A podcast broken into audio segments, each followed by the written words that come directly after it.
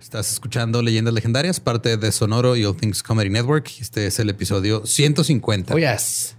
Algo tienen los números así redonditos, enteros, que dices, ah, mira, qué padre. Qué bonito. Están tiernos. Sí. Ajá, algo así. Y les tenemos una noticia. Desafortunadamente, el show de Puebla de la Maldita Trinidad, que va a ser el 20... Acabo de ver la fecha, se me olvidó, güey. Voy a checar el calendario otra vez. Yo te respaldaría, amigo, pero siempre nos ayudas con nuestras fechas tú, entonces. Sí, el 22. El 22 de enero, el sábado, se va a posponer por las cuestiones de COVID. Sí, si ya tienen sus boletos, no se preocupen. Se van a respetar. Hay que seguir las, ¿cómo se dicen? Instrucciones de higiene y normas de salud. Así es. Y también la fecha de Pachuca del 21, pues estamos viendo qué va a pasar con esa fecha. Todavía no estamos seguros. Por mientras, síganse cuidando porque esto va a seguir pasando. Ajá. Mientras sigan habiendo estos repuntes. Entonces esas fechas están ahorita. La de Puebla está definitivamente pospuesta. La de Pachuca estamos revisando qué onda. Probablemente también pase lo mismo. Estén pendientes de nuestras redes para cualquier aviso con Pachuca. Así es. Y por mientras los dejamos con el episodio 150 de Leyendas Legendarias. Son solo 150. No más.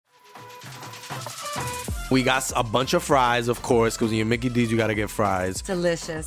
Frank wanted to stay and hang out in the McDonald's play place. Yeah, it was fun in there. I was like, no, that's for kids, Frank. Then he got stuck on the slide, and we were like, Frank, we got to get back to set. We got back in time, guys. We got back in time. Oh, yeah. McDonald's. Everyone has an order. Go get yours today. Ooh, ooh.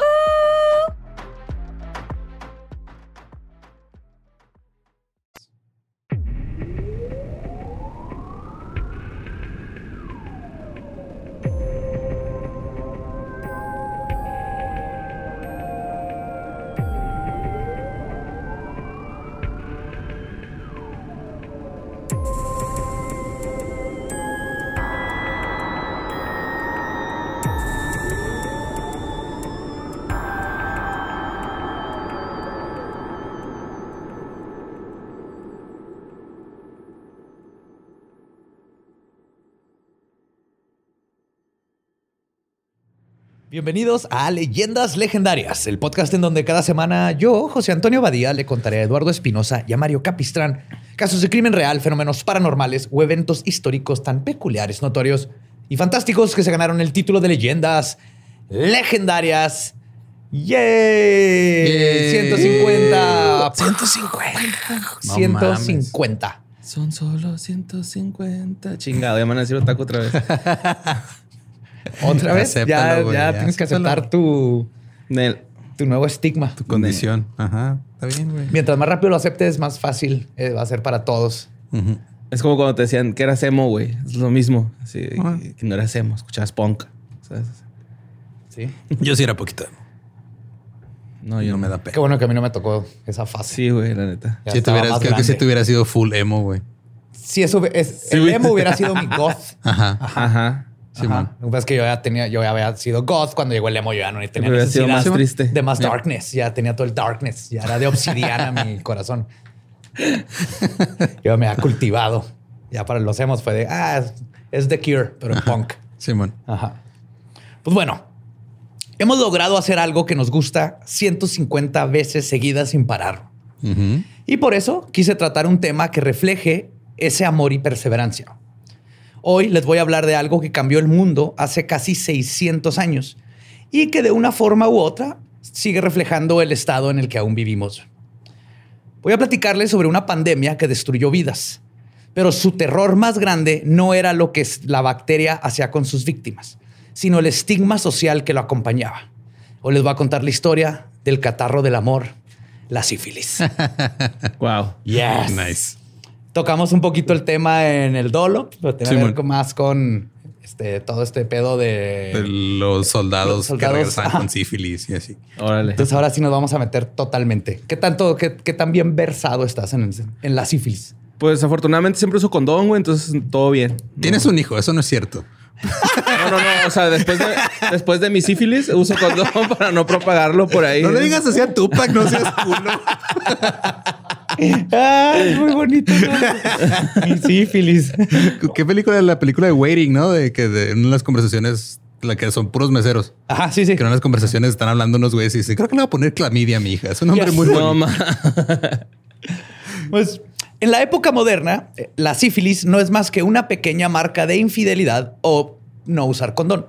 Pero antes del año 1928, cuando se descubrió la cura, prácticamente la única forma de que no te contagiaras de esta enfermedad mortífera en sus tiempos era básicamente nunca jamás tener sexo por ninguna razón en la vida. O ponerte pomada de la campana alrededor. ¿De la campana? De la campana, exacto. De ahí viene la de las campanas de Belén, ¿verdad? Sí, es una canción, es una alegoría al sífilis y sí, la cremita. Güey, México es tan católico que a los kisses de Hershey's les dice campanitas, güey. O sea, ¿se han dado cuenta de eso? Sí, es cierto. Son sí, kisses de Hershey's, güey. Son besitos de chocolate y le decimos campanitas Hershey's, güey. Ya le van a cambiar el nombre a precoitos. Pero sí es cierto, dicen campanitas por lo católico. Wow. Mira, muy porque vamos a hablar mucho de la iglesia en este pedo. Pues cuando se descubrió esta nueva enfermedad en 1493 en Barcelona, que en esos tiempos se decía que había sido llevada de las Américas. Pero más adelante les contaré un poquito más sobre ese tema.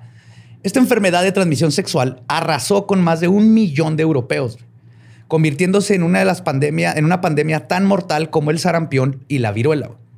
De hecho, viruela en inglés es smallpox. Una enfermedad que mataba a 400,000 europeos al año. Destronó a 5 monarcas. Era responsable de 1/3 de todas las personas ciegas. Y en esos tiempos, antes de las vacunas, 60% de los adultos y 80% de los niños que les daba viruela se morían. No mames. Aún así... ¿Cómo funcionaba la escuela remota en esos tiempos? Paloma mensajera te llevaba las notas. La tarea. Por papiro. Y aún así, los ingleses nombraron a la sífilis The Great Pox, o la grande vérole, o la gran viruela. Okay. De que le tenían todo más miedo a la sífilis que a la viruela.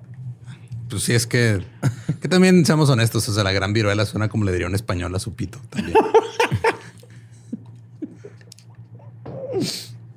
Antes de que el catarro del amor tuviera su ahora temido nombre de sífilis, los italianos y los españoles le llamaron a esta pandemia sexual la enfermedad francesa. Los franceses le llamaban la enfermedad napolitana o italiana. Okay. Para los portugueses era la enfermedad española. Nos echan la culpa entre todos. Y para los musulmanes era la enfermedad cristiana. Sí, todo mundo... Alguien, así como en el SIDA, que es que alguien tuvo sexo con un chango. Es culpa de alguien que hizo a que igualar a los malos. El que te cayó en los huevos, ese fue el que llevó la sífilis. Pues no fue hasta 1530 que el médico, profesor de lógica y poeta bayronés, Guirolamo Francastoro. Profesor de lógica. Profesor de lógica, médico y poeta. A la vez. Él fue rapero, bueno. Sí. Él sí. El Donald Glover de su tiempo. Sí, todos los días lo hacía bien. Pues él acuñó el término sífilis en su libro Sífilis sive morbus gallicus o Sífilis, la enfermedad francesa. Un libro de historia y medicina escrito en prosa. Ok. Yes. Escrito en prosa. ¡Tan vergas eso, güey! ¿Estás leyendo ahí? Digo, el rapero, güey. El grano en tu culo es hermoso y peludo. ¡Ruido! Empezaba el güey a dar su tesis, güey. El nombre es en referencia a un pastor de nombre Sífilo que es castigado por el dios Apolo por blasfemar contra el sol en la mitología. Por su transgresión, su cuerpo se cubre de ampollas y por eso salió de ahí que agarró a este pastor como el titular de su historia y ya se le quedó el nombre. Y ya en el siglo XIX se adopta oficialmente el nombre de sífilis, que proviene de las raíces griegas sif, que es cerdo, y philus, que es amor, que se traduce a amor por los cerdos o amigo de los cerdos. En otras palabras, pastor. Ok. Ajá. Es un güey que le gustaba coger bien puerco y terminó lleno de granos. Es muy... con puercos. Muy irónico cómo se conectó todo al final hasta etimológicamente. Poquito, con cerdos decentes. Pues a pesar de ya tener un nombre oficial, obviamente no tenía ni idea de lo que es, de qué es lo que la causaba. Y mucho menos cómo curar esta pestilencia de la cochadera. Ahora, sabemos perfectamente que la sífilis es causada por una bacteria en forma de sacacorchos llamada Treponema pallidum. Sí, es como un sacacorchito. Una espiral. Como un pitito de pato. Ajá. Pitito de cerdo, de hecho, también. Y aunque la epidemia sifilítica no arrasó con 1 de cada 3 personas de Europa, como lo hizo la peste, sus síntomas son tan espeluznantes que en su tiempo era igual o más temida que la mismísima muerte negra.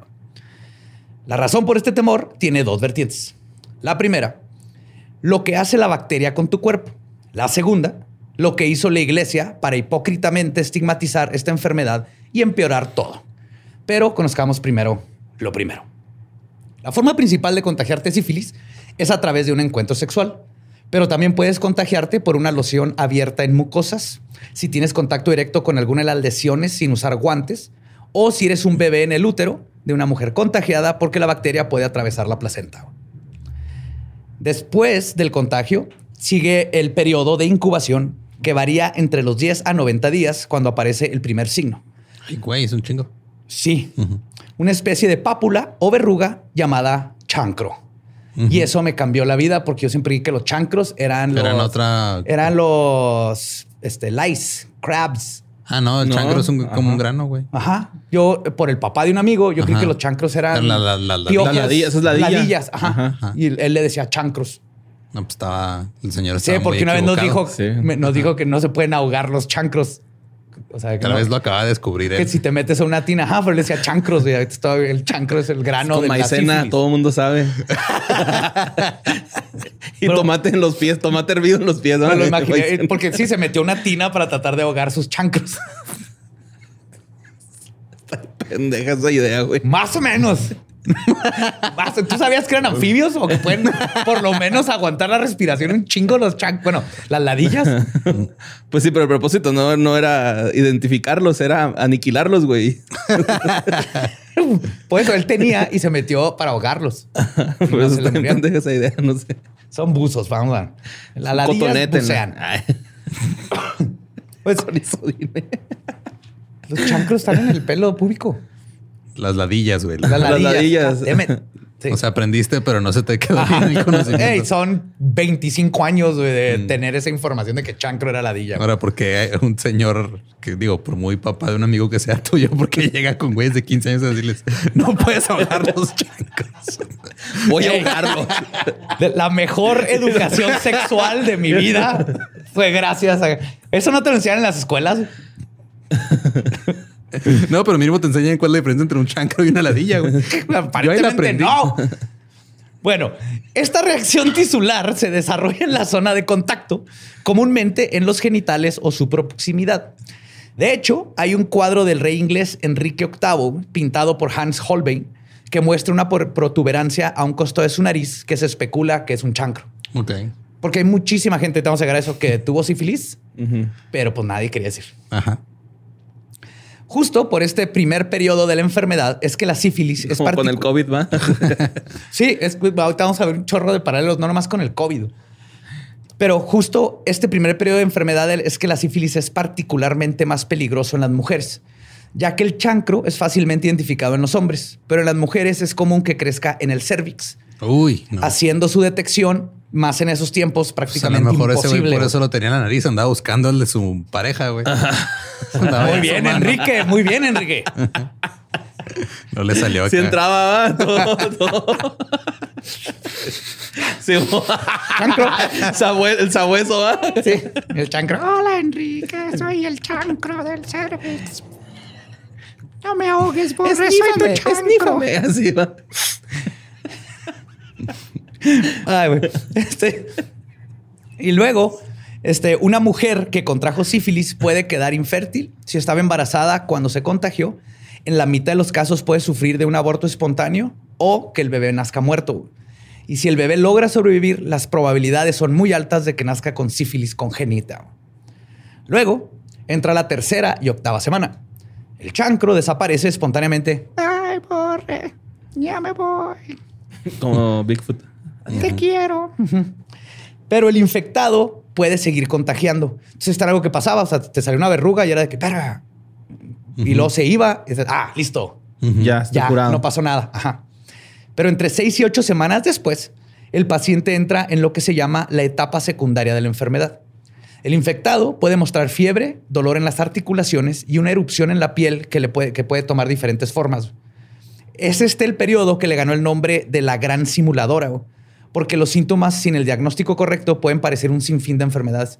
Okay. Te salen como un sarpullido que parece sarampión, pero no es sarampión y ni comezón da, nomás de repente se va. Puedes traer como si fuera catarro, mil cosas. Entonces se confundían. Más si el afectado no mencionaba la parte importante del chancro. Ok. Esta etapa no dura mucho. El paciente entra en una fase latente en la que parece estar completamente libre de signos y síntomas, aunque la erupción reaparecerá en una semana o más para luego volver a desaparecer. Como nacían los aliens, ¿no? Los de Ripley. Tenían un estado vegetativo así como de... incubación. De incubación, ajá. Pues durante las etapas, la etapa secundaria y latente temprana, el paciente es altamente contagioso. Y está cabrón porque ya no trae síntomas. Ok. Entonces el momento más peligroso transcurre justo en la etapa latente temprana. Justo porque el enfermo no presenta síntomas, pero es altamente contagioso. Y es entonces que viene lo bueno. Después de sobrevivir chancros, secreciones y escurridera genital, viene la etapa de latencia tardía, donde ya no puedes contagiar, pero sigues teniendo el virus. Este periodo... Bacteria, ¿no? ¿Eh? Bacteria. Ah, bacteria, perdón. Sí, es bacteria. Este periodo puede extenderse entre 1 a 20 años. Ay, güey. Ok. Donde la bacteria se toma unas vacaciones en los ganglios linfáticos y el vaso antes de convertirse en sífilis terciaria. Los síntomas de esta etapa pueden incluir problemas en las articulaciones y fuertes dolores de cabeza. También el iris de las víctimas puede inflamarse, lo que lleva a problemas de visión y a veces ceguera. Yo no sabía eso, te deja ciego. Ah, cabrón. Otros pueden experimentar temblores y convulsiones. Algunos pueden quedar parcialmente paralizados. Muchos también desarrollan una condición llamada tabes dorsalis, que causa un dolor intenso y punzante en todo el cuerpo a medida de que se degeneran los nervios a lo largo de la médula espinal y que además causa incontinencia. Ok. Pues ya no contagias, pero te cagas. Ajá. Además, es aquí donde comienza a suceder quizás lo más horrendo y que todos asocian con la sífilis, que se te pudran y caigan partes del cuerpo. En algunos casos, los afligidos comenzaban a llenarse de póstulas que van destruyendo hasta el hueso. O sea, te hacen hoyos en el hueso, que por eso pueden ver esqueletos y se sabe que tuvo sífilis. Ah, ok. Ajá. De hecho, dejan, por ejemplo, el fémur, los huesos parece que están así como carcomidos o como madera vieja. Y en el cráneo se ven los huecos de cómo te va comiendo el cráneo hasta llegar al cerebro. Que Tomás se mete al cerebro por todos lados, pero se come el hueso. No, no sé si la palabra es comerse, pero lo deshace. Sí, mo. Lo va desintegrando, ¿no? Ajá. Ay, cabrón, no sabía ese pedo, güey. No, ni yo. Sexed. No, aquí lo que fue tener que investigar esta madre. No tiene idea. Todas las fotos que tuve que ver. Sí. Ya las había visto. Denme gracias por los show notes, porque cómo sufrí para encontrar algo que se pudiera poner y... Tú que ver todo. Una vez una clase de salud. No googleen bebés con sífilis terciaria. Oh, no, exacto. Puse un dibujo de un bebé con sífilis terciaria. Okay. No, güey. ¿Ya se te pasó tu inspiración? Ah, sí. que una vez una maestra nos estaba enseñando ese pedo, güey. Bueno, más bien nos estaba enseñando pues, sexualidad, ¿no? Nos dio acá una fotillo de un Papa Nicolau. Okay. No tiene nada que ver, ¿verdad? Pero me acuerdo un chico que acá lo pasó y luego un compa le dio unos besillos, güey, esa madre acá. Lo ponemos contra la luz, güey. Y era el nombre de la directora, güey, acá, güey. O sea, la directora puso esa foto, güey. Pues acá era el Papa Nicolau de la directora. Entonces, pues se la empezó a cagar acá. ¿Por qué lo tenía la maestra? Pues la maestra no lo pasó, güey. O sea, como una... O sea, ella, la directora nos daba la clase, güey. Ah, la directora les daba la clase. Sí, güey. Entonces... Era como una manera de... Muy valiente. Sí, no, digo, no había internet. No. Ajá, no. No, y era como podíamos fijarnos, ¿no, güey? Sí. Sí, pero porque le di un beso, güey. Pues era puberto, güey. Está... Eso no explica todo. Está mamando, güey. Está aquí jugando el güey. Bueno, pues estas lesiones externamente se ven como hoyos en la piel.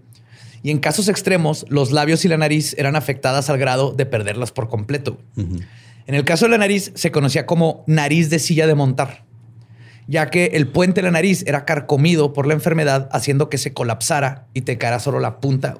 Tenías así como una hueca. Entonces me estás diciendo que el cerro de la silla en algún punto de su historia tuvo sífilis. El cerro sifilítico de Monterrey. El cerro de la sífilis, güey. Me gusta. Yes.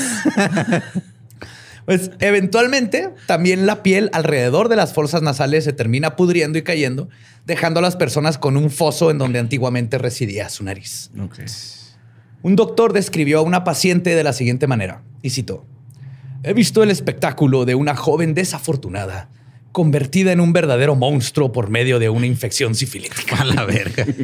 Su cara... ¿Cuál es su diagnóstico? Se ve horrible. ¿Cuál es su tratamiento? La vamos a encerrar en una cueva y le va a tener que contar adivinanzas de los niños cuando pase. Sí, mire, señora, ¿sabe que le va a recetar un saco de papas en la cabeza? Nomás quítese el lobo para cagar. Sigo citando. Su cara, o más bien, déjame decir, lo que quedaba de su rostro, no era más que una superficie plana cosida con cicatrices. Del labio superior no quedó rastro. La cresta de las encías superiores parecían perfectamente desnudas. Fuck. Es que una vez se pegó con una maleta en la nariz, güey. Chocó caca. Alguien va a entender eso. Se chocó caca caducada, yo decía. Como el portero. Y Carmen. Oh. Pero lo peor de esta enfermedad no era perder tu cara, sino el estigma que significaba que la gente hubiera contraído sífilis. Hay un paralelo muy obvio entre la sífilis y el HIV-Sida.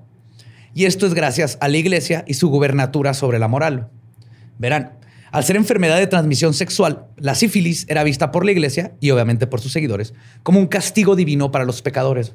Uh-huh. Por lo tanto, alguien con sífilis era visto como alguien que se merecía la enfermedad, como una persona inmoral, y era estigmatizado por toda la sociedad.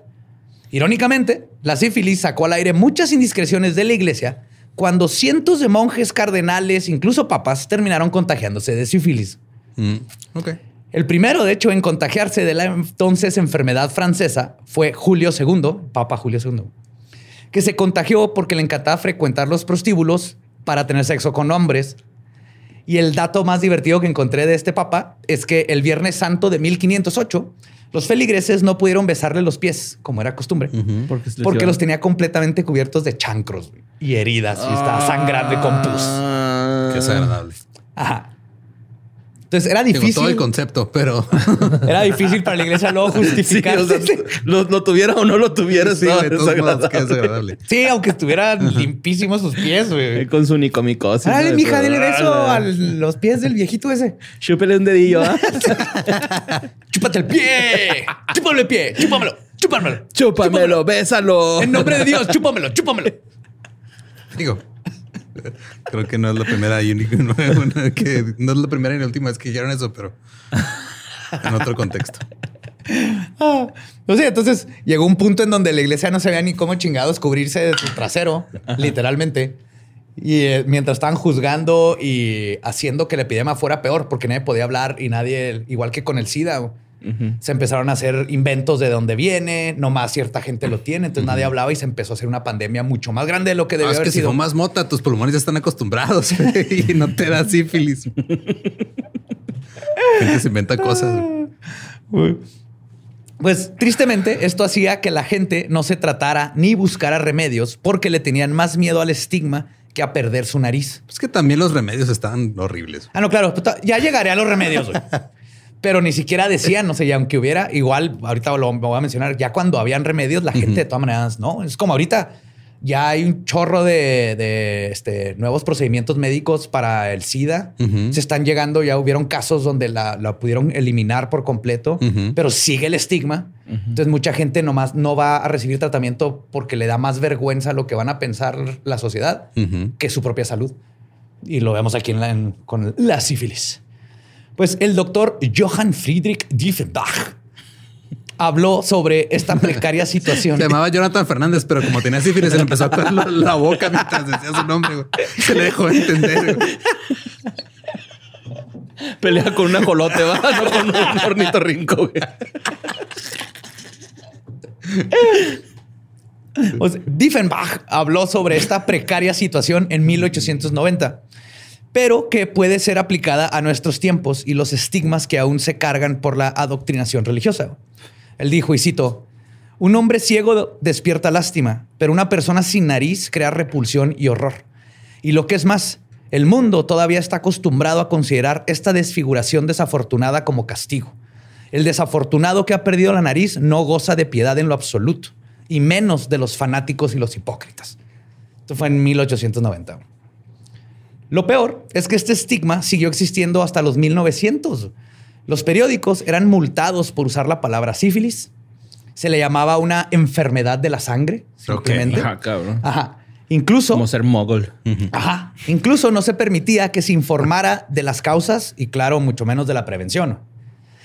Cuando la revista Ladies' Home Journal publicó un artículo para informar sobre varias enfermedades venéreas y cómo prevenirlas, incluyendo la sífilis, para todas las mujeres de esos tiempos, en 1906, la revista perdió 75,000 suscriptores. Wow. Que el 1900, ¿cuánto? Es un saludo a Rappi. Sí.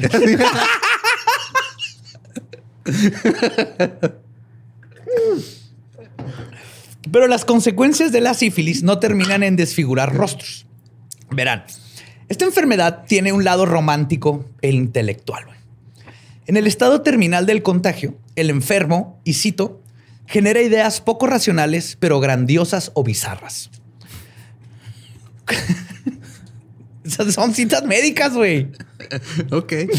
Cuando la sífilis invade el sistema nervioso, puede llevar a la destrucción de grupos de fibras nerviosas, lo que eventualmente afecta al cerebro, y el enfermo puede presentar manía, cambios de personalidad o incluso demencia severa. Esa es la mala noticia. La buena es que en muchos casos este deterioro mental puede llevar a las personas a tener arrebatos intensos de creatividad. Ok. Y... sí, espérame, güey, ando bien sifilítico, te marco al rato, güey. Se me acaba de ocurrir algo bien chingón, güey. Compa, ando... no se me ocurre nada, no traes ahí una sífilis que me compartas. Güey, pero es que esta es recreativa, güey. No si te... a ver, ponte pues así bajándose el pantalón. Fúmale al chancro. No. Oh. Como pipa, güey, con los hoyos que se hacen. Ok, sigamos adelante. Ah, como el chancro de la creatividad, güey. Chan creativo, güey. Chan creativo. Con Roberto Martínez. El momento intrínseco de la enfermedad venérea proviene. Y como casi nadie se salvó en esos tiempos de contraer sífilis, casi literalmente no hay forma de saber porque casi nadie lo reportaba, pero si era algo que ¿cómo? Si tenías sexo te iba a dar sífilis casi.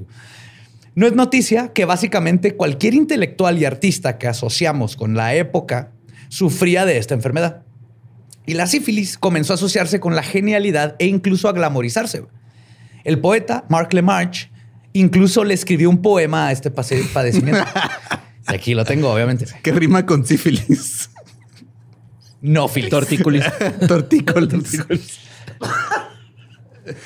Corcholis, tengo sífilis. Ahí lo da. Y cito.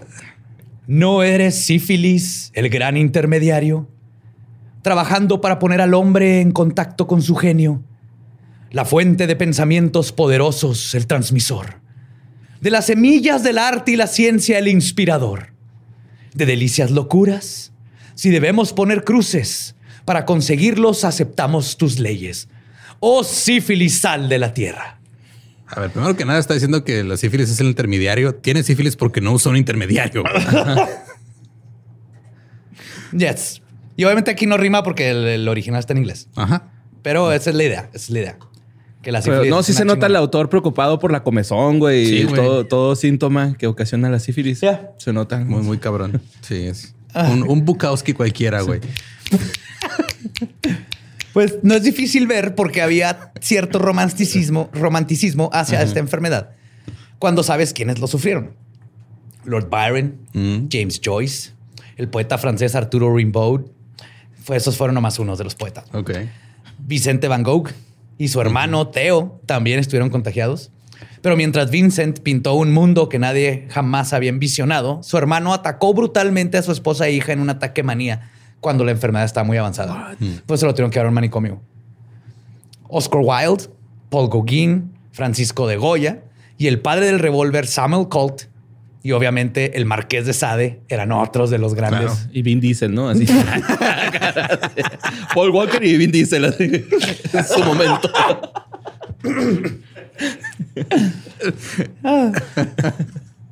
También fueron parte de los rangos de los sifilíticos junto con el papá de Winston Churchill, Lord Randolph, Y no solo poetas y pintores tuvieron esta aflicción. A los músicos también les pegó duro. Franz Liszt, Franz Schubert, y se teoriza que Beethoven la tuvieron. De hecho, Schubert podría ser el primer ejemplo de si me muero, borren mi historial de internet que existió.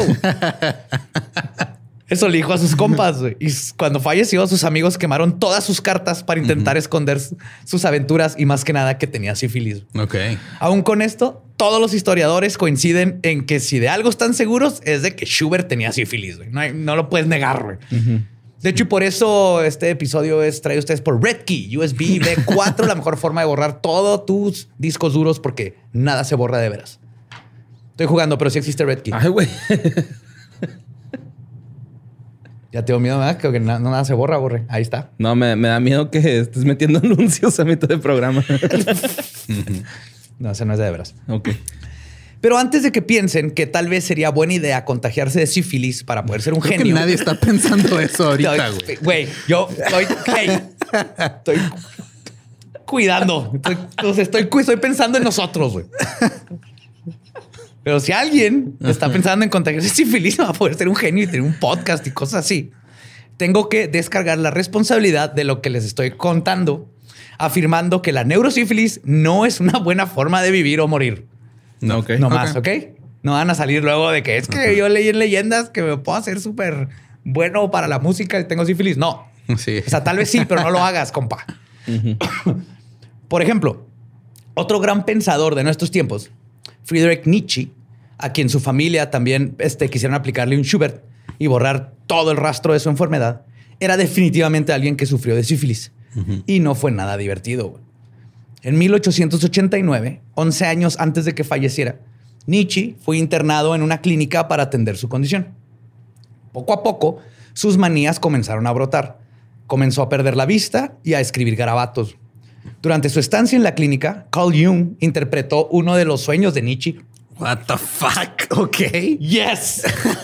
Porque era mejor amigo del doctor que estaba tratando a Nietzsche. Ok. Entonces hay gente que dice que no es cierto que tenía sífilis, pero es de, güey, no mames, ahí lo diagnosticaron. Jung habla de que tenía sífilis. Freud tenía sífilis. En el sueño, está curioso que no encontré toda la información. Está en vergas. Nietzsche le contó, contó que se comió un sapo enfrente de una señorita. Ok. Ese era su sueño. Lo que me gusta es que Jung aclaró que si tienes pesadillas o sueños raros, no necesariamente tienes una enfermedad venérea. Okay. Pero no encontré cuál fue la interpretación de comerte un sapo enfrente de una señorita. Freud, por su lado, mencionó que el genio de Nietzsche pudo haber sido enaltecido por la manía de la sífilis. Y cito, es en el proceso de relajamiento que precede a la inflamación del cerebro causado por la sífilis, lo que le dio la capacidad extraordinaria de ver a través de todas las capas y poder reconocer los instintos que se encuentran en la base de todo. Ok. Y quiere tener sexo con su mamá. Está muy tecato, ¿no? Ese pinche pensamiento, güey. Poquito. Sí, ¿verdad? Sí, pero no hay... O sea, sí afecta. Bien cabrón. Sí les hizo ver cosas que tal vez sin la enfermedad no las hubieran tenido. Pero por lo mismo, no es algo que romantizar. Está bien culero. De hecho, hasta aquí todo se escucha bien. Y especular sobre los pensamientos del hombre que mató a Dios y cambiaron la filosofía para siempre. También es que trascendió todo, vio a Dios, le contagió la sífilis y lo mató. Especular qué tanto fue sífilis, que no, es imposible, pero tenía sífilis. Pero ese no es el punto, güey. El punto es que en los últimos años de su vida, Nietzsche murió de una forma muy grotesca. El profesor de Oxford, Walter Stewart, describió los últimos años de Nietzsche de la siguiente manera. Y cito. Tomaba miados, comía caca, guardaba caca, embarraba caca en su cuerpo, embarraba caca en las paredes. Esa es la descripción. No mames. Me encantó la parte de guardaba caca. Un anexo cualquiera. Tener sífilis como estar en el anexo. Me imagino con caquitas así en cajas. Mira, me borré esta caca. La cagué el miércoles. Tiene como cara de Abraham Lincoln. Como en pajaritos. Además, el gran genio terminó su carrera siendo desfilado frente a estudiantes de medicina como ejemplo de cómo se ve la demencia de un cerebro inflamado por sífilis.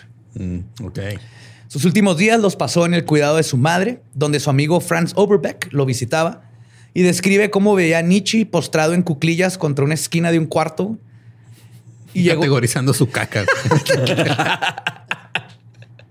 Por tamaño, como Stimpy con sus mocos, sí, güey, que los colecciona bajo unas mesas. Qué vergas, güey. Y como todos los días que veía a su amigo se pensaba si era mejor. Es el Coquito Celis, güey. LOL. Es que usted no vio LOL, güey, pero en LOL Coquito no. Celis aventó a Counter. Nadie vio LOL. Bueno, a la gente que vio LOL le entendió ese pedo. No, felicidades, Coquito. Pues que estaba, siempre que veía a su amigo, lo único que pensaba es si le era mejor ya matarlo, güey. Mm. Para sacarlo de su miseria, porque decía, no, le daba cosa ver a su amigo ahí guardando caquita y embarrándose caca, aventando caca.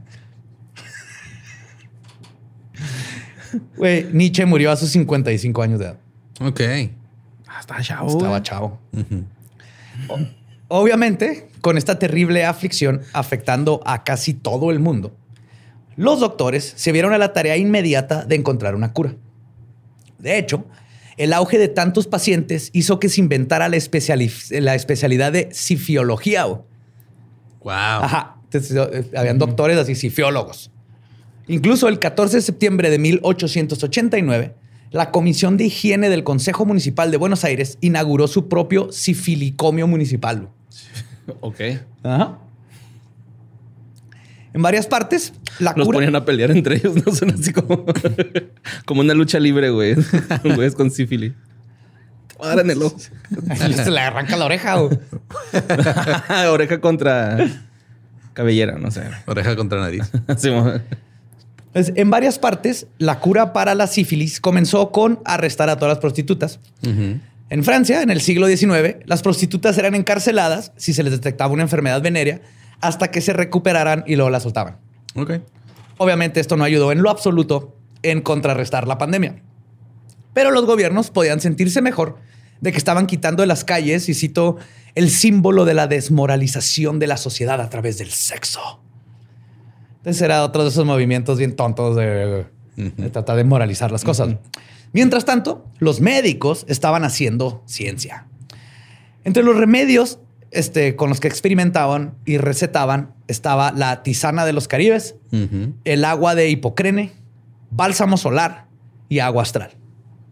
Uno de los más famosos fue la cura conocida como chocolat verolique, inventada por el barón Saint-Ildefonse, que era una poción especialmente creada para que, y cito, el marido pueda consumir delante de la esposa o aún suministrarle sin que sospeche que es un remedio para la sífilis. Ese güey tenía sífilis y no quería que lo cachara la esposa. Sí, pero este viene la mejor parte, güey. Y por este inocente medio, la paz florecerá en el matrimonio. Sí, está salvando matrimonio, güey, para que el esposo no tenga que decir a la esposa. Para que florezca la paz y no los chancros. Esto es más difícil, güey, explicarle. Ay, tómate penicilina. No más. Cómete este pan mozo. Libre de crueldad animal, ¿no? De todo el pedo de esa madre. Obviamente, estos tratamientos eran considerados por algunos de charlatanes y vendedores de aceite de víbora. Verán, habían dos corrientes básicas sobre las teorías de lo que causaba la sífilis. Los astrónomos decían que la enfermedad venía de un chorro de aire malvado que había salido de los ríos y lagos. ¿Okay? Pues el güey que dijo eso ya tenía sífilis, demencia y todo, güey. Probablemente. Se le había ido el pedo. A mí lo que me encanta es que las discusiones... Pues mira, mi médico dijo que me pusiera este ungüento, pero mi astrólogo me está recomendando sanguijuelas en el labio. Sí, entonces... Pero se contagió en un río, ¿no? Según él. Pues quién sabe, pero decían que salía... Pero creo como un miasma. Como un vapor que se movía entre los lugares. Sí, no, no había N95 en esa época. Apenas iban en la N2, creo. Pero bueno, bien, vamos con los profesionales. Los médicos decían que se debía a un imbalance de los humores del cuerpo. Claro. Este imbalance de los fluidos del cuerpo, flema, sangre, bilis negra y bilis amarilla, afectaban al hígado, que expulsaba la mala sangre corrompida del cuerpo en forma de chancros y ampollas.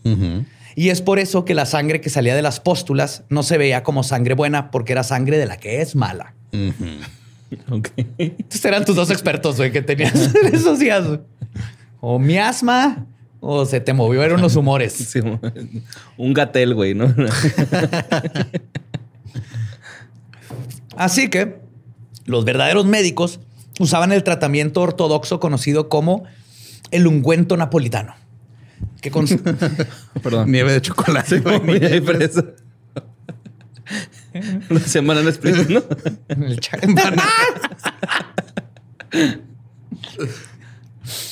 La práctica constaba en embarrar, inyectar y hacer que los pacientes inhalaran mercurio. Ah, sí, eso sí me acuerdo. La práctica de curar sífilis con mercurio era tan común que la gente acuñó el reconocido refrán, y cito, una noche con Venus, toda una vida con mercurio. Qué bonito. Ajá. Sí, eran poetas. Sí, güey. Sí les brilló la pinche creatividad, güey, con la sífilis. Este proceso era descrito, el de embarrarte mercurio y todo eso, como, y cito, engorroso, sucio, plagado de inconvenientes, como estomatitis, que es inflamación de la mucosa bucal, caída de dientes, diarrea, intoxicaciones y babeo de litros de saliva diarios. El tratamiento consistía en cubrir el cuerpo del afectado con ungüentos de mercurio junto a una fogata para que sudara. Y luego era puesto en un cuarto que tenía una temperatura muy alta y se hacía esto varias veces al día. Y el proceso se repetía por semanas o incluso meses.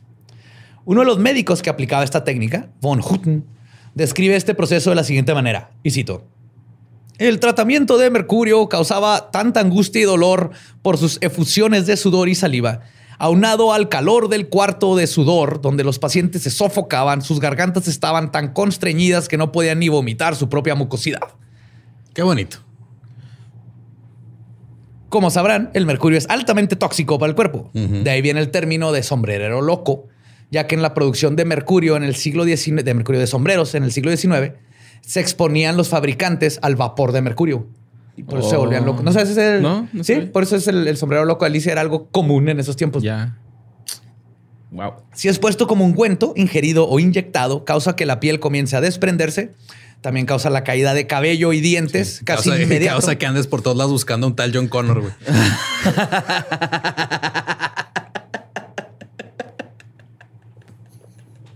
¡Qué bobo! Ah, güey, sí entendí esa referencia. Ah, y eventualmente causa que empiecen a fallar los órganos internos. Ok.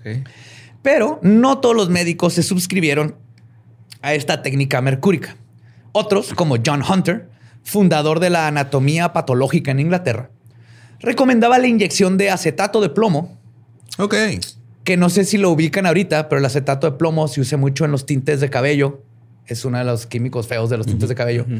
Que es el PPDS. Que entre muchas cosas puede causar abortos y por eso se recomienda que las mujeres no se tiñan el cabello cuando están embarazadas. Sí, man. Porque puede contener acetato de plomo. Este es el... O sea, este lo inyectaban. Sí. Me da un tinte con misoprostol, por favor. Sí, man, ya no salen los pinches providas así de cancelando... Cancelando a L'Oreal. Tintes a L'Oreal. Entonces era que se inyectaran con acetato de plomo, sulfato de cobre o sulfato de hierro. Ok. Que como pueden imaginar, nada de esto es bueno inyectártelo. No, es que pues, era prueba y error. Sí, sí. Es mucha. Ahorita vamos a ver. También él mismo se hizo pionero en la cauterización y escisión de chancros. Ok. Y experimentó extrayendo la pus blenorrágica.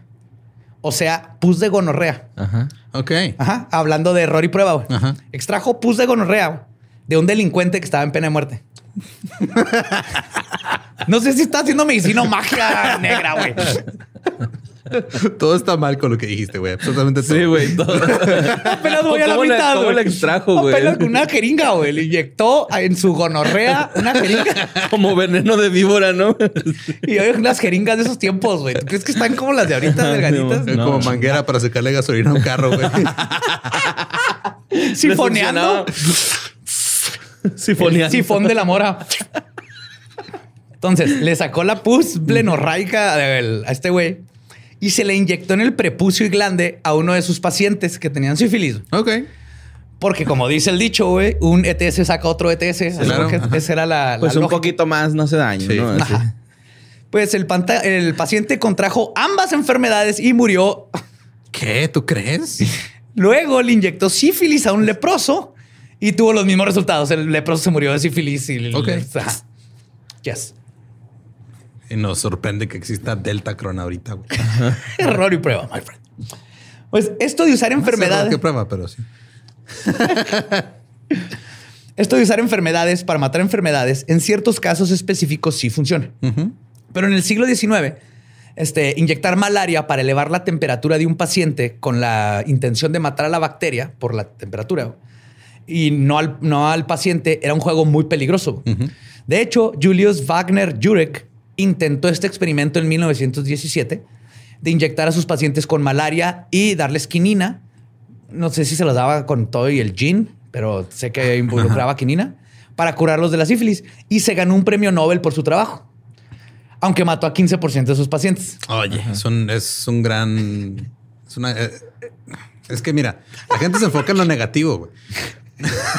Y nosotros dijimos que este año nos íbamos a enfocar en lo positivo. Ya se pudieron haber muerto 20% de sus pacientes. Pero nomás fue el 15%, güey. Sí estuvo bien. Salvó al 85% de sus pacientes.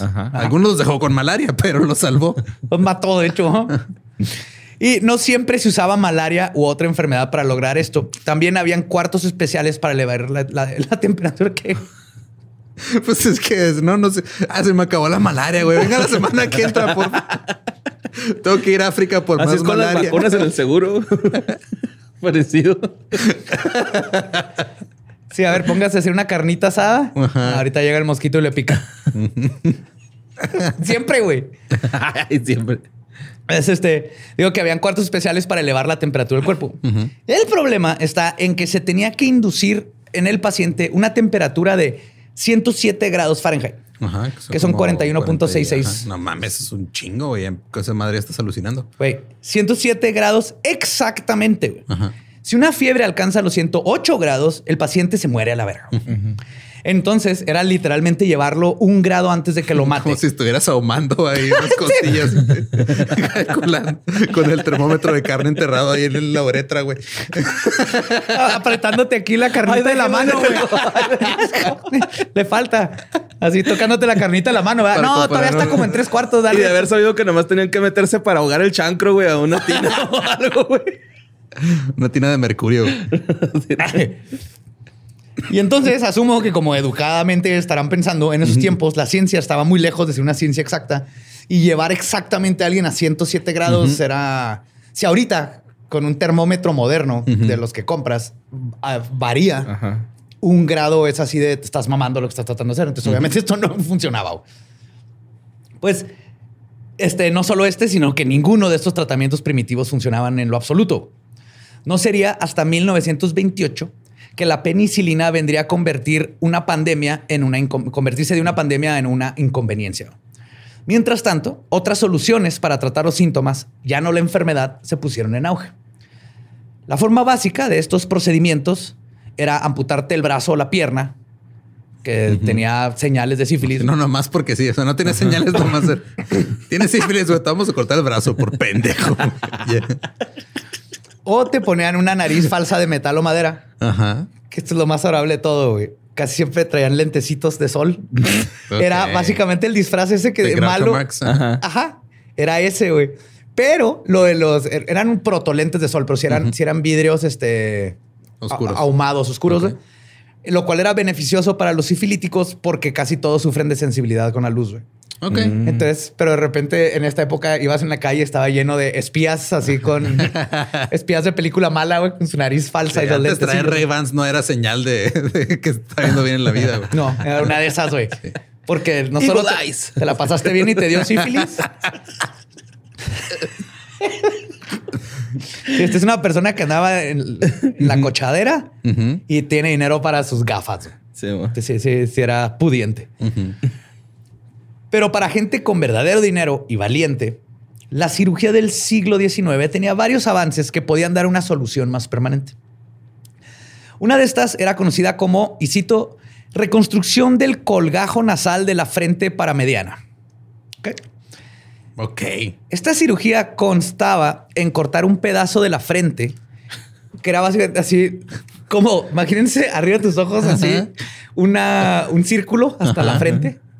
Así. Entonces, te cortaban ahí y te lo quitaban. Y luego te ponían, te la cosían a la nariz, okay, donde estaba tu nariz. Ajá. No mames, yo estaría bien narizón. No, pues agarrarían proporcional o lo más Pero se usaba piel de la frente porque tú serías donador, güey. Cuando me muera, güey, voy a ser donador, güey. Más donador, más sifilíticos, güey. Sí. Se usaba piel de la frente porque tenía el tono de piel más parecido a la nariz. Uh-huh. El problema, aparte de que empecé esta oración, ¿verdad? Pero el problema era que cuando te suturaban la frente, era común que tus cejas quedaran así como pegadas una con la otra, güey, porque te jalaban toda la frente hacia el centro, güey. Ok. Entonces terminabas con una ranura en medio y luego una sola ceja, así. Ok. Ajá. Ok. Beto. Una uniceja. Como Beto. Te convertían en Beto. Y además... ¿Quién iba a pensar que un efecto secundario de la sífilis era la uniceja, güey? Como todos sabemos que la uniceja sucede... cuando volteas a ver el pene de alguien más en el urinal, sin que te lo pidan. Si lo volteas a ver y luego se ven a los ojos, o sea, si bajas la mirada y lo se ven, ¡pum! Es una maldición. Y bueno, ahí viene en el documental Nowhere in Juárez. Sí, tiene que ver el contacto visual. Pero espérense, ahí no se acaba lo más culero, güey. Porque era muy común que el paciente perdiera su injerto si estornudaba muy fuerte, güey. ¡Wow! ¡Qué bonito, güey! Nomás tienes un pedazo de piel ahí colgado con una sábana de piel, güey. ¡Oh, güey! ¡Me pasas mi nariz! Como pinche Zoidberg, güey, de Futurama.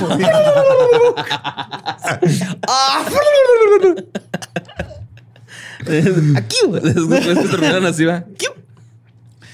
Otros cirujanos se especializaron en la técnica italiana inventada por el cirujano Caspare Togliacozzi.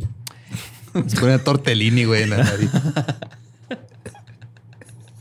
Gaspare utilizaba la técnica del brazo, güey.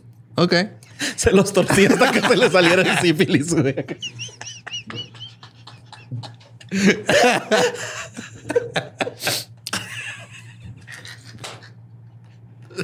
Había un güey que te subía a la torre de una campana y le empezaba a pegar a madre hasta que el sífilis salía de tu cuerpo y se le metió otro güey.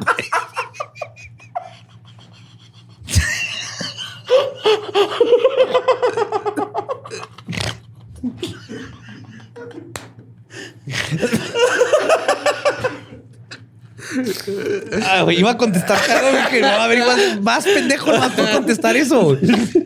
Dilo, güey. No, ya. Yes. Ya pasó. Ah, no, güey. Entonces, no mames. Esta técnica, güey, utilizaban el brazo en lugar de la frente, ajá, para conseguir el injerto. Pero era algo diferente. El proceso es descrito de la siguiente manera. Venían en un diario de medicina de esos tiempos. Y cito: le cortaron la piel del brazo en un extremo y le cosieron a la nariz.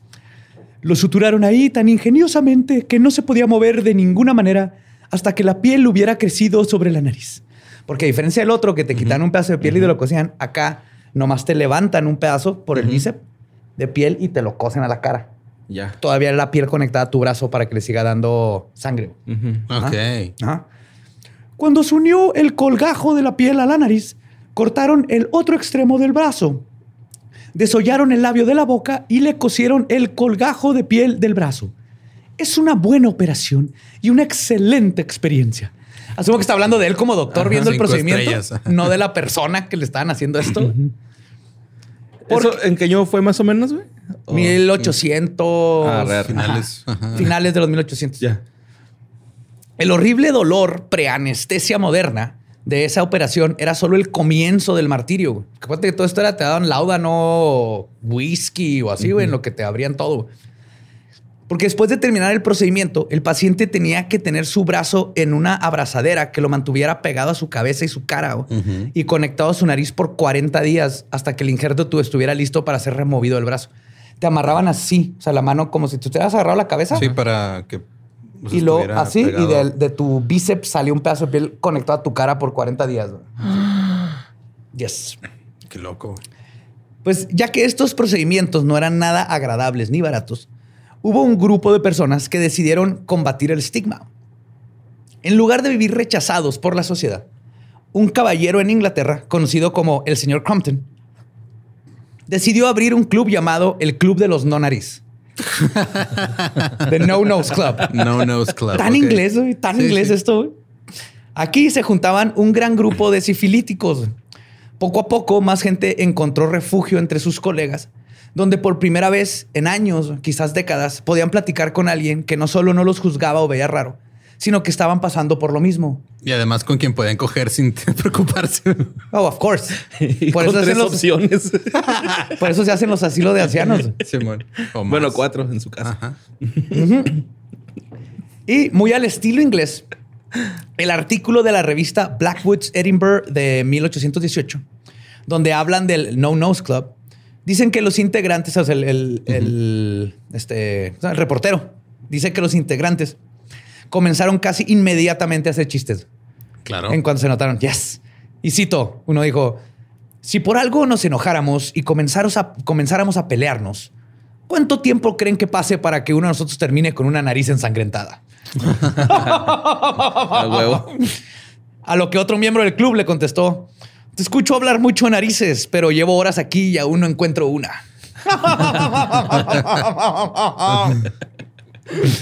Y un tercer intervino diciendo, y cito, aunque no tengamos narices, todos tenemos una boca y después de charlas con ustedes, creo que es el miembro más importante que tenemos. Porque ya se me cayó el pito.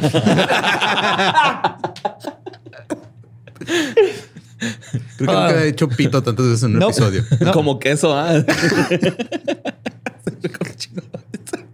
¿Qué? Como queso suizo. Sí, chingo de hoyitos. Hoyitos, sí, poroso. Ese es el queso de esta enfermedad. Como el queso suizo, soprano, así. Sí, en gonorrea es más como queso Oaxaca o... Sí, es en hebras. Este es como suizo. Sí, sí. Ah, explicar enfermedades sexuales con queso. ¡Chingón! Ay, güey. Yo encontré en este relato algo muy maravilloso, güey. Por eso lo puse, güey. La habilidad de las personas de unirse, aunque sea a través de sus desgracias, y con esto en común y con humor, encontrar fraternidad y apoyo, güey. Y está bien chingón, güey. Porque también encontré, como dice la autora de una de mis fuentes, Beth Skwarecki, güey. Beth Skwarecki. Dice, y cito, las enfermedades no arruinan vidas solo porque pudren las narices. Destruyen a las personas y el resto de la sociedad las aísla y las trata como indignos de recibir ayuda y respeto. Y se me hizo muy chido que estos vatos hicieron un club para reírse de sus deformidades y tener con quién platicar, sentirse normales. Y es por este estigma que a veces se le pone a las enfermedades, especialmente cuando se convierte en un arma de discriminación religiosa, en este caso y con otras enfermedades sexuales, que las víctimas son rechazadas por la sociedad y por lo cual los mismos doctores también terminan rechazándolos, incluso después de haber prometido ayudar a quien sea, ¿no? Y tomar su oda hipocóndrica. Ajá, sí, bueno, esa madre. ¿Sí es cuál es? ¿No? Juramento hipocrático. Ah, ok. Sí. Por ejemplo, el experimento de Tuskegee de 1972, que asumo que lo llegaremos a tocar en el Dollop. Ya lo hablamos en el episodio de la sífilis. Ah, ¿no va a tener su propio episodio grandote? No, ya lo hablamos en el episodio. Ah, excelente. Entonces aquí yo también lo hablo, chicos. Pero ahí está, también en el Dollop está en el mismo de la sífilis. No me acordaba que salía en el sífilis. Sí, que fue como el 15. No me acuerdo, ya tiene un chingo. Tiene un chingo. Bueno, aquí donde contagiaron a propósito a 400 hombres de color con sífilis y luego les negaron tratamiento porque para este tiempo ya existía la penicilina, ¿no? Nomás para ver qué pasaba, ¿no? Todo este experimento fue posible, en parte, gracias a que existía aún en esos años el estigma social sobre la enfermedad. Así que nadie quería saber nada sobre ella y aunque quisieras saber, nadie te enseñaba o mejor ni preguntaban. Incluso la idea de que la sífilis proviene de América es muy probablemente un invento de los españoles y la iglesia para justificar por qué ellos traían una enfermedad de pecado. Obviamente, la habían contraído de los nativos herejes del Nuevo Mundo. Esto no puede ser, no le puede pasar a católicos buenos y sí, bondadosos. Sí, escondo la mano. Morales, escondo la mano. Claro. Escondo la mano y luego todavía no la traigo, se me cayó. Sí, amor. Pero nuevos estudios de paleopatólogos como Charlotte Roberts están reescribiendo la historia al encontrar pruebas de esta enfermedad del sífilis en Europa desde el año 1216. Uy, güey. Lo cual es muchísimo tiempo antes de que Cristóbal viniera a hacer sus chingaderas a cabo. Irónicamente, varios de estos encuentros han sido en monasterios. Qué padre. Lleno de... Porque pues ahí enterraban un chorro de gente, especialmente monjes, y resulta que estaba lleno de monjes sifilíticos. Ok. Oy, sí, unos pudo haber sido por cuidar a gente, pero son monjes, güey. Pero la orden de los sifilíticos, esa parte de la de los franciscanos. Y sí, esa parte. La sagrada orden de los sifilíticos. El nombre del Padre, aparte la telemarina, tú estás maquetada de... Quítame el chancro, mamá.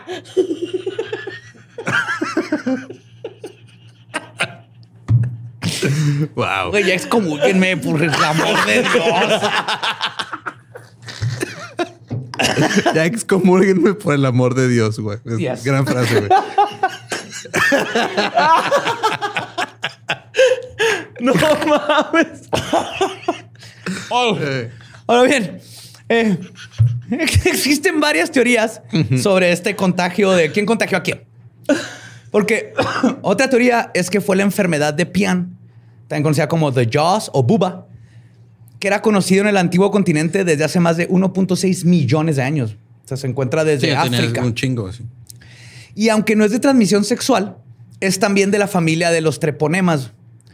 Entonces, la otra teoría es de que ya la traía Colón y mutó acá cuando hicieron su desmadre y regresó con sífilis, que fue una mutación de la bacteria. Pero todo sigue apuntando a que está por allá. El pedo viene de allá.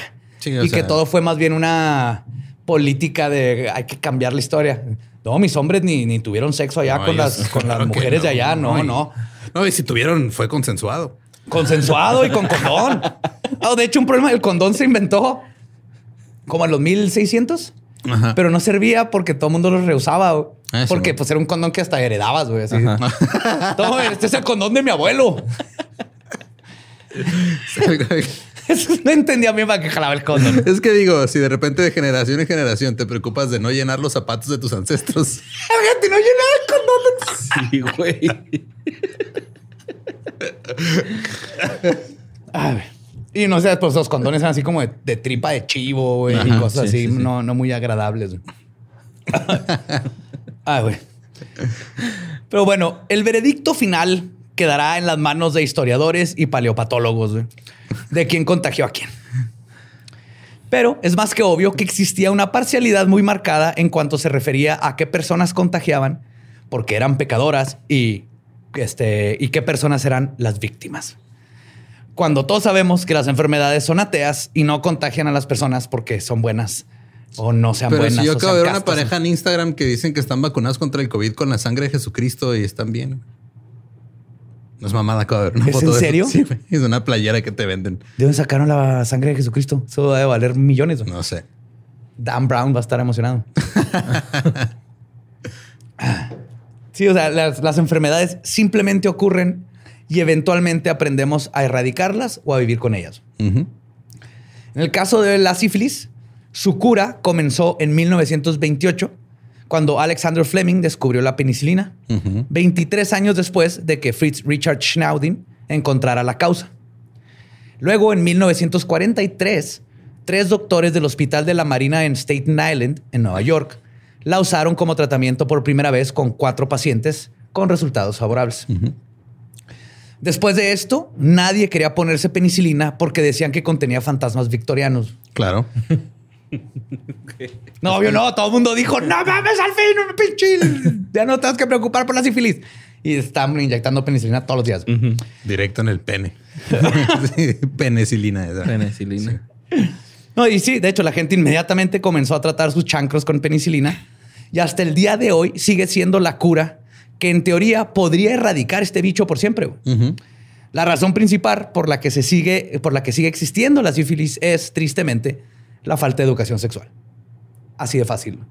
Si se le quitara el estigma y todo, y de volada supieras de condones y todo, y aparte que dijeras, ay, me dio sífilis, la cagué, sorry, inyéctame penicilina y se acabó.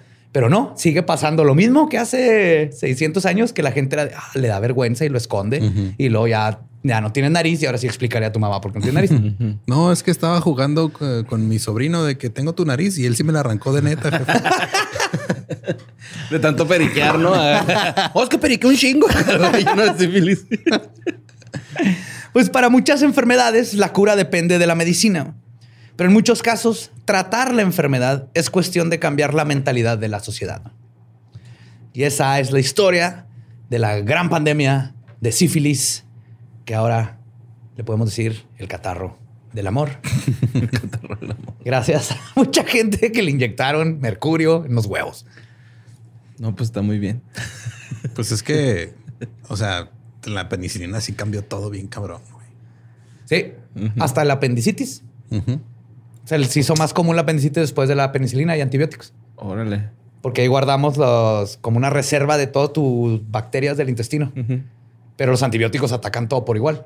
Entonces empezaron a atacarse, se va y te matan las bacterias buenas, las malas, por decirlo así, se reproducen más rápido y desbalancean todo. Entonces empezó a haber más apendicitis después de que empezamos a tener antibióticos. Ya.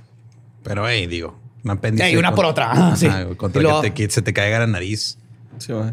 Y pues tienes que meter a una alberca llena de penicilina para que se te quite el chancro. Para ahogar al chancro. Para ahogar el chancro en penicilina. Pero después de que escribas tu primer novela. Es que me lo... O sea, aguántate el chancro hasta tu primer novela y luego ya empiezas el tratamiento. Despide el episodio con esa voz, güey. No mames. Chancro, chacrito. El chancro que lo da como Charles Manson por algún motivo que no entiendo. Ya ni me acuerdo. Mejor lo despido como este monje de la sagrada orden de los monjes sifilíticos. Sí, ahorita que lo despida. Ay, güey. Pues síganos en todos lados como @leyendaspodcast. A mí me encuentran como ningún Eduardo. Mario López Cabe, güey. A mí me encuentran como el diablo. Esta podcast ha terminado. Esta fue palabra de Belsapo. Podemos ver las aficiones. Amén. Chavos, cágale, güey. ¿Se mormarán?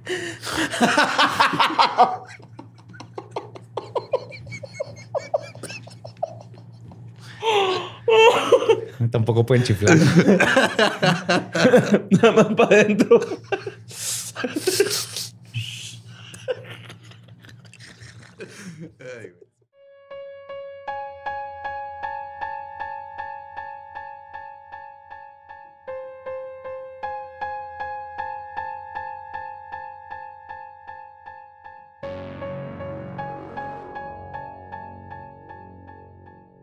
Y eso fue sífilis.